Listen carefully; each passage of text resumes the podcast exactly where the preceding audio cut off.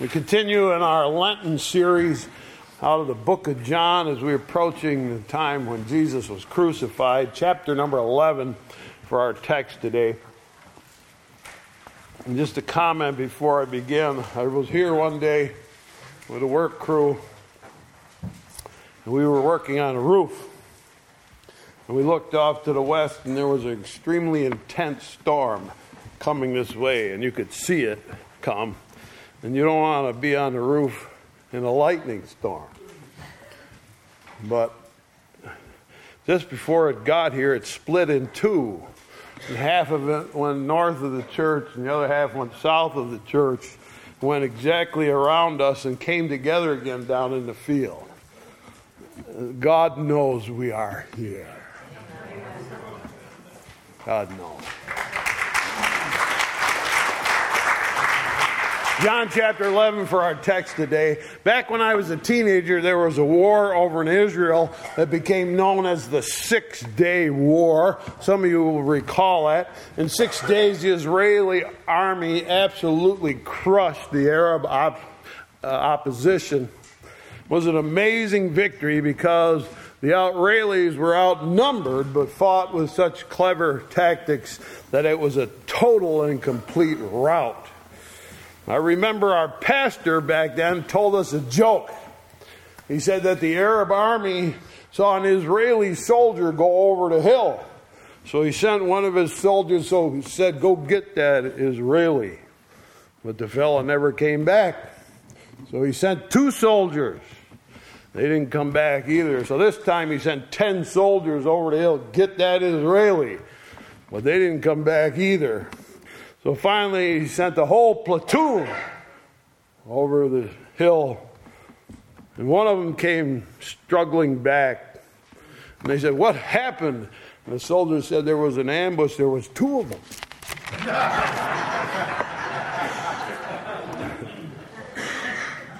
I thought of that yesterday for some reason when a man was on the uh, radio from Rochester he said he was declaring an emergency. The reason he gave was there's two confirmed cases of the coronavirus. One was bad, but two, wow. Wow. Was during World War II that uh, Franklin Roosevelt gave that famous speech We have nothing to fear but fear itself. Fear has become a part of our society. They used to close the schools when it was snowing out. Now all is required is a storm warning. I heard a weather reporter saying we could have six to eight inches. Oh dear.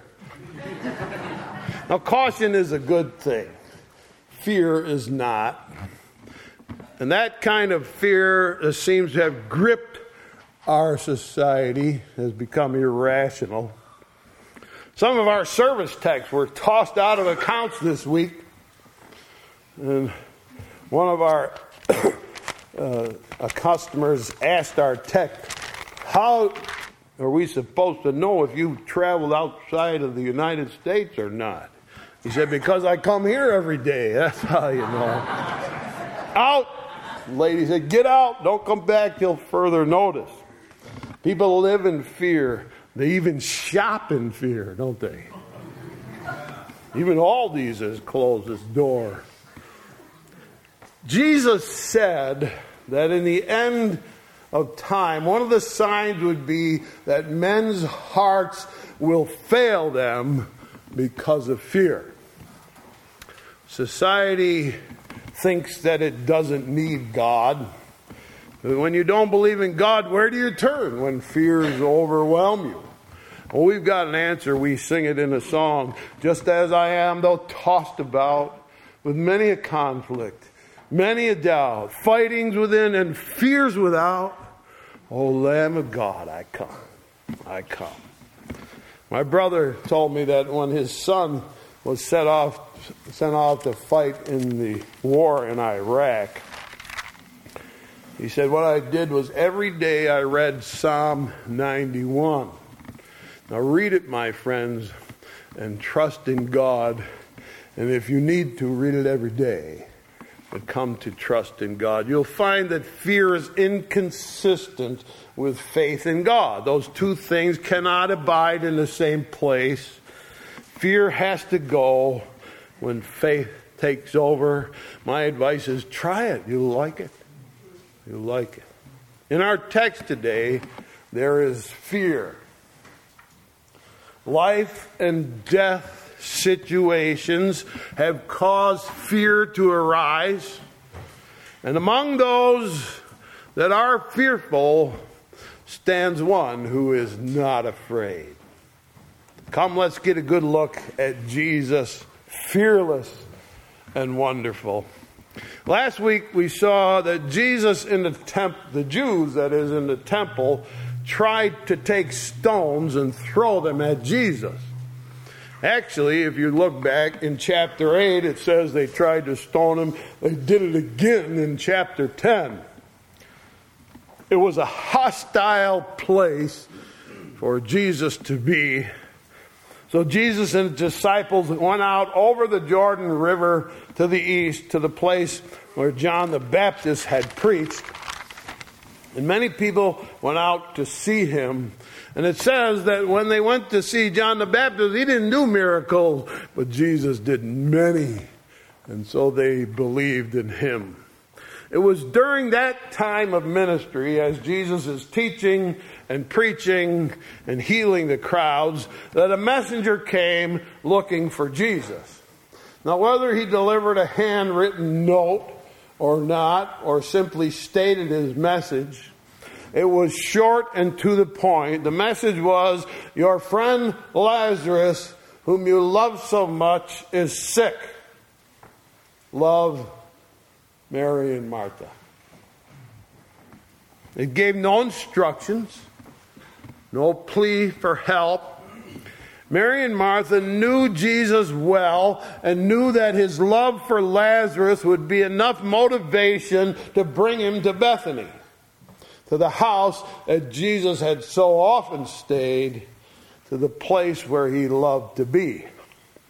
But one thing is true about the work of the ministry. Sadly, you cannot always come when you are called. Jesus didn't lollygag and waste time.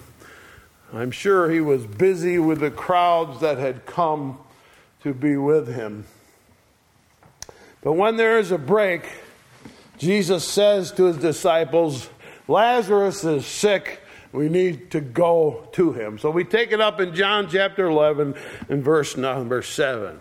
After that saith he to his disciples, Let us go into Judea again. And his disciples saying to him, Master, the Jews of late sought to stone thee. Dost thou go hither again? Bethany, where Mary and Martha and Lazarus live, is just two miles outside of the gates of Jerusalem.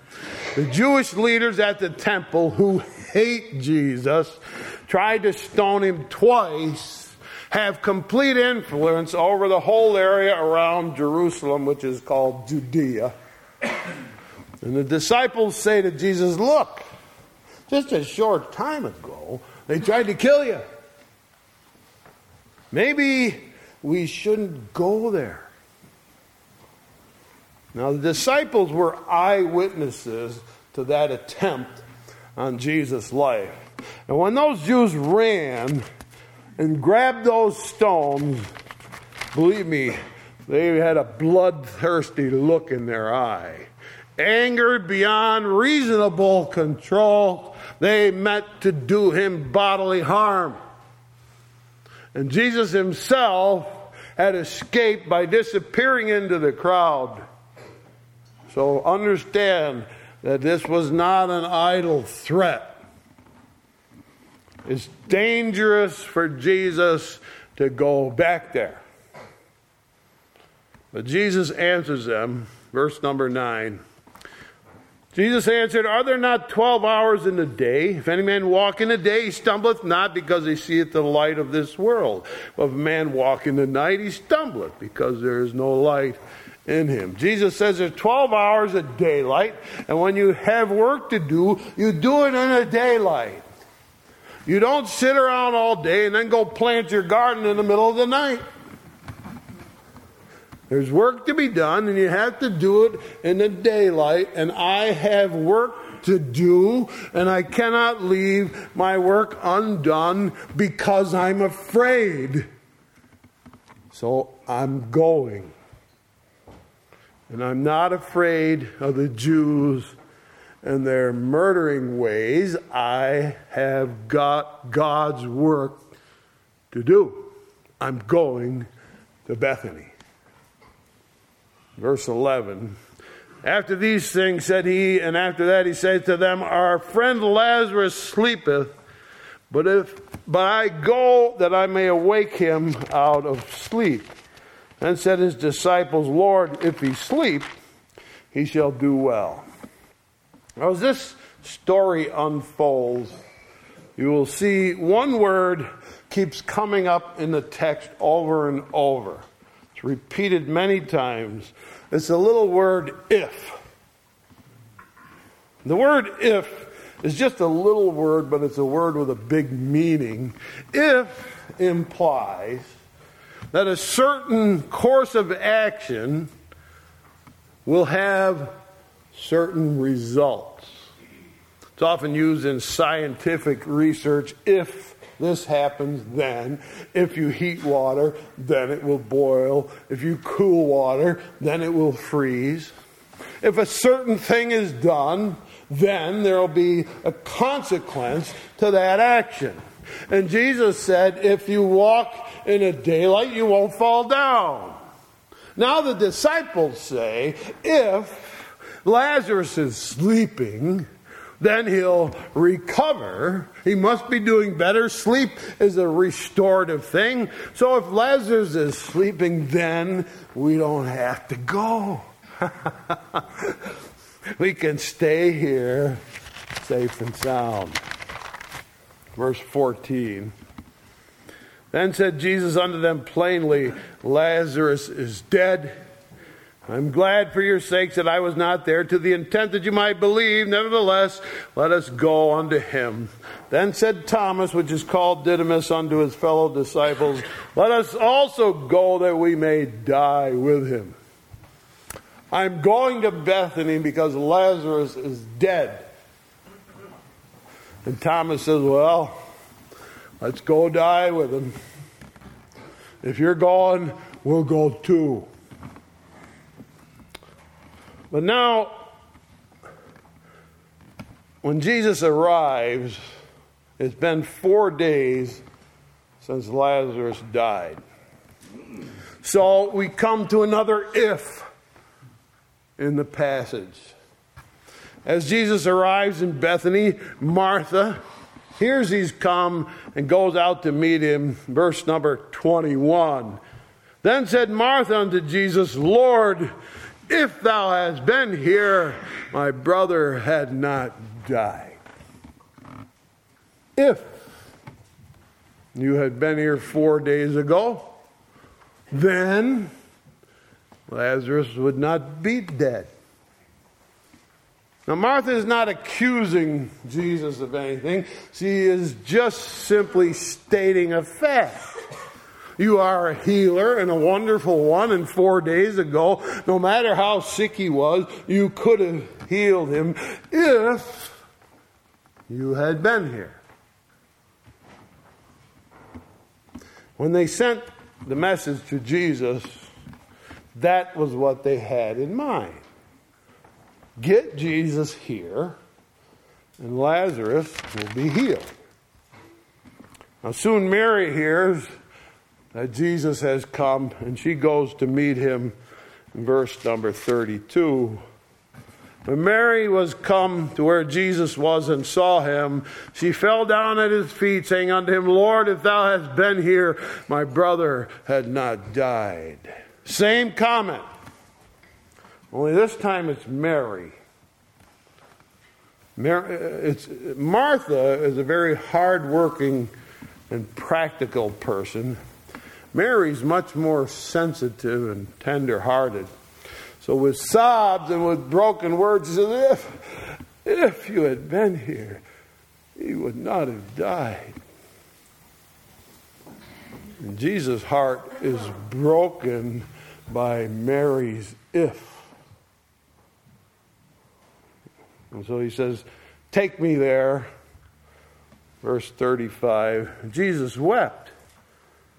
Then said the Jews, Behold how he loved them. And some of them said, Could not this man which opened the eyes of the blind have caused that even this man should not have died? Jesus wept, saddened by their sorrows and by their hopelessness. Mary and Martha do not blame Jesus for Lazarus' death. They love him and they know that he loves them. But the Jews there, they do blame Jesus for being too late to help. If he healed a blind man, surely he could have saved Lazarus if he had only got here in time. After Jesus weeps, he says, Roll the stone away, open the tomb. And Martha says, was very practical. Jesus, it's been four days, his body is beginning to decay. It'll stink. But Jesus has his own if. He's got an if. Verse 40 Jesus saith unto her, Said I not unto thee that if thou wouldst believe, thou should see the glory of God. There's another if. If you believe, if you trust me, if you do what I ask, if you have faith in me, then I will show you how wonderful God really is. My friends, Jesus was surrounded by people who underestimated his power. If you go to Jerusalem, then they will kill you. If you had been here, then my brother would not have died. If he could heal a blind man, then why didn't he save Lazarus? They all underestimated Jesus' power. That's okay. He is still surrounded by people who underestimate his power. A lot of empty churches today because people underestimate his power. It's all negative. Their if have all this negative showing the bad possibilities. If this happened, bad consequences will result. But Jesus has a much better if. If you believe, I'll show you what God can do. That's a much better if. Now let's stop for a minute here because I want to think back with you over the last few weeks. The book of John that we've been studying. Jesus has been saying certain things about himself He's been using phrases that paint pictures in our mind and help us to understand. In chapter 4, Jesus said, I am the living water. In chapter 6, Jesus said, I am the bread of life. That is, I will supply the basic needs of your heart. I will satisfy the hunger and thirst in your soul. In chapter 8, he said, I am the light of the world. In chapter 10, he said, I am the good shepherd. I will illuminate your heart, give light into your life. I will guide you in safe pathways, so I will help you know how to live your life. So the basic needs of our life are met by Jesus. He's the living water. He's the bread of life. He's the light of the world. He's the good shepherd. He has come to help you live life and to live it more abundantly. That's his message. But now in chapter 11, Jesus is saying something radically different. Verse 23. Jesus saith to Martha, Thy brother shall rise again. Martha said unto him, I know that he shall rise again in the resurrection at the last day. And Jesus said unto her, I am the resurrection and the life. He that believeth in me, though he were dead, yet shall he live. Whosoever liveth and believeth in me shall never die. Believest thou this? Jesus says to Martha, Your brother will rise again. Martha says, I know. Remember, we're all going to rise again in the last great day in that far distant future. We will all rise again. Then Jesus said, I am the resurrection. Now, the word resurrection has a very distinct meaning. First, someone died, and then they were resurrected. They came back to life. So the word resurrection means first we die and then we rise again. See, my friends, when they sent a message to Jesus, Lazarus is sick. In so doing, they sent for Jesus, hoping he would come and heal Lazarus. They sent for a healer. They wanted him to be a healer. But Jesus says, I'm more than that. I am the resurrection. If all I was was just a healer, then I would be too late. But I am the resurrection. You sent for me to help before Lazarus died. But I can help after he dies. I am the resurrection. My friends, I want to know that Jesus is a healer and he can help me now. But I'm thrilled to know he is resurrected he can help me after I die. It's so much better for Jesus to be resurrection than for him just to be a healer. So much better. So he went to the tomb of Lazarus and he called out, Lazarus, come forth. And they heard it. They were standing there. They heard it. But his voice went far beyond that. His voice reached up through the sky through the dimensions up into heaven. And in the halls of heaven, where Lazarus had now spent four days, the command echoed through the halls of heaven over the sounds of the music and the joy that his heaven is full of. That command was heard. Lazarus come forth, and Lazarus' soul obeyed and went back to earth, re-entered into his body. And it must have been quite unpleasant to wake up laid out in a tomb and wrapped all over in linen cloth. So he sits up, struggles to his feet, and shuffles out the door of his own tomb.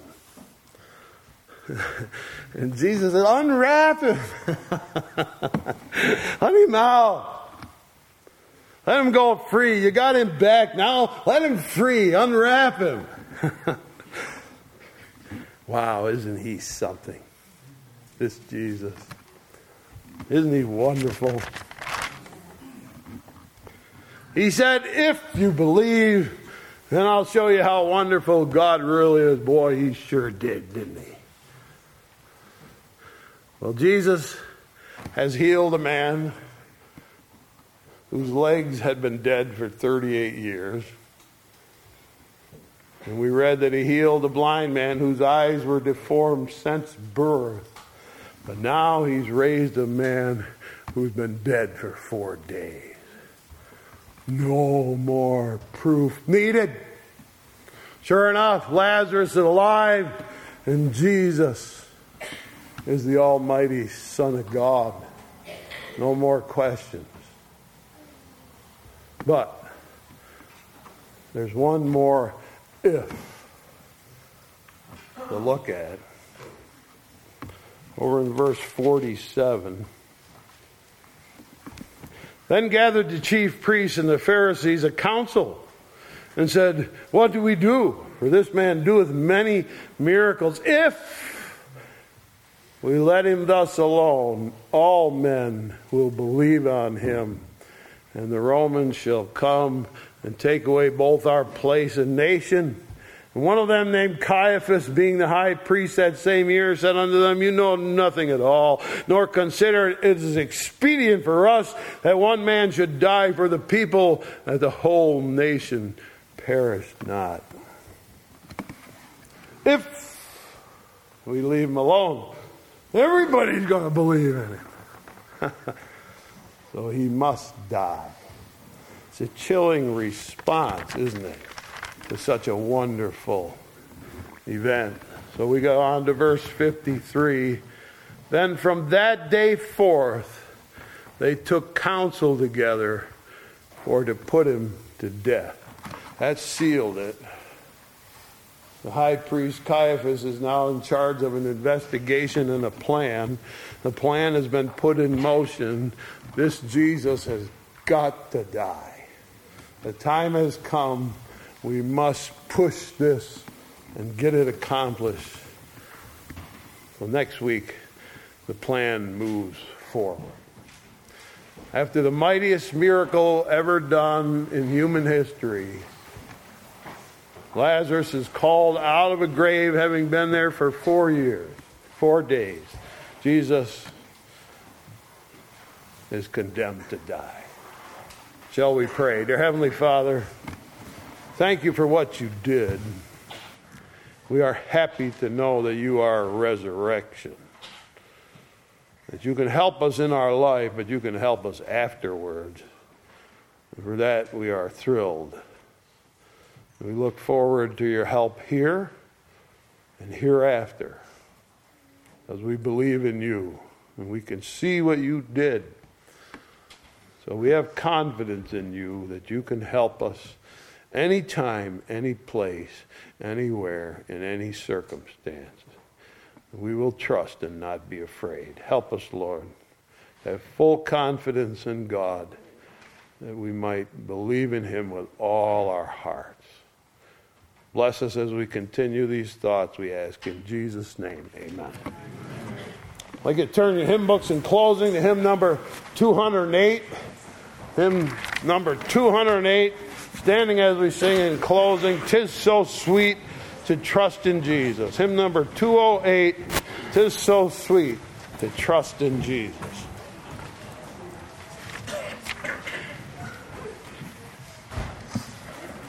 Page 208.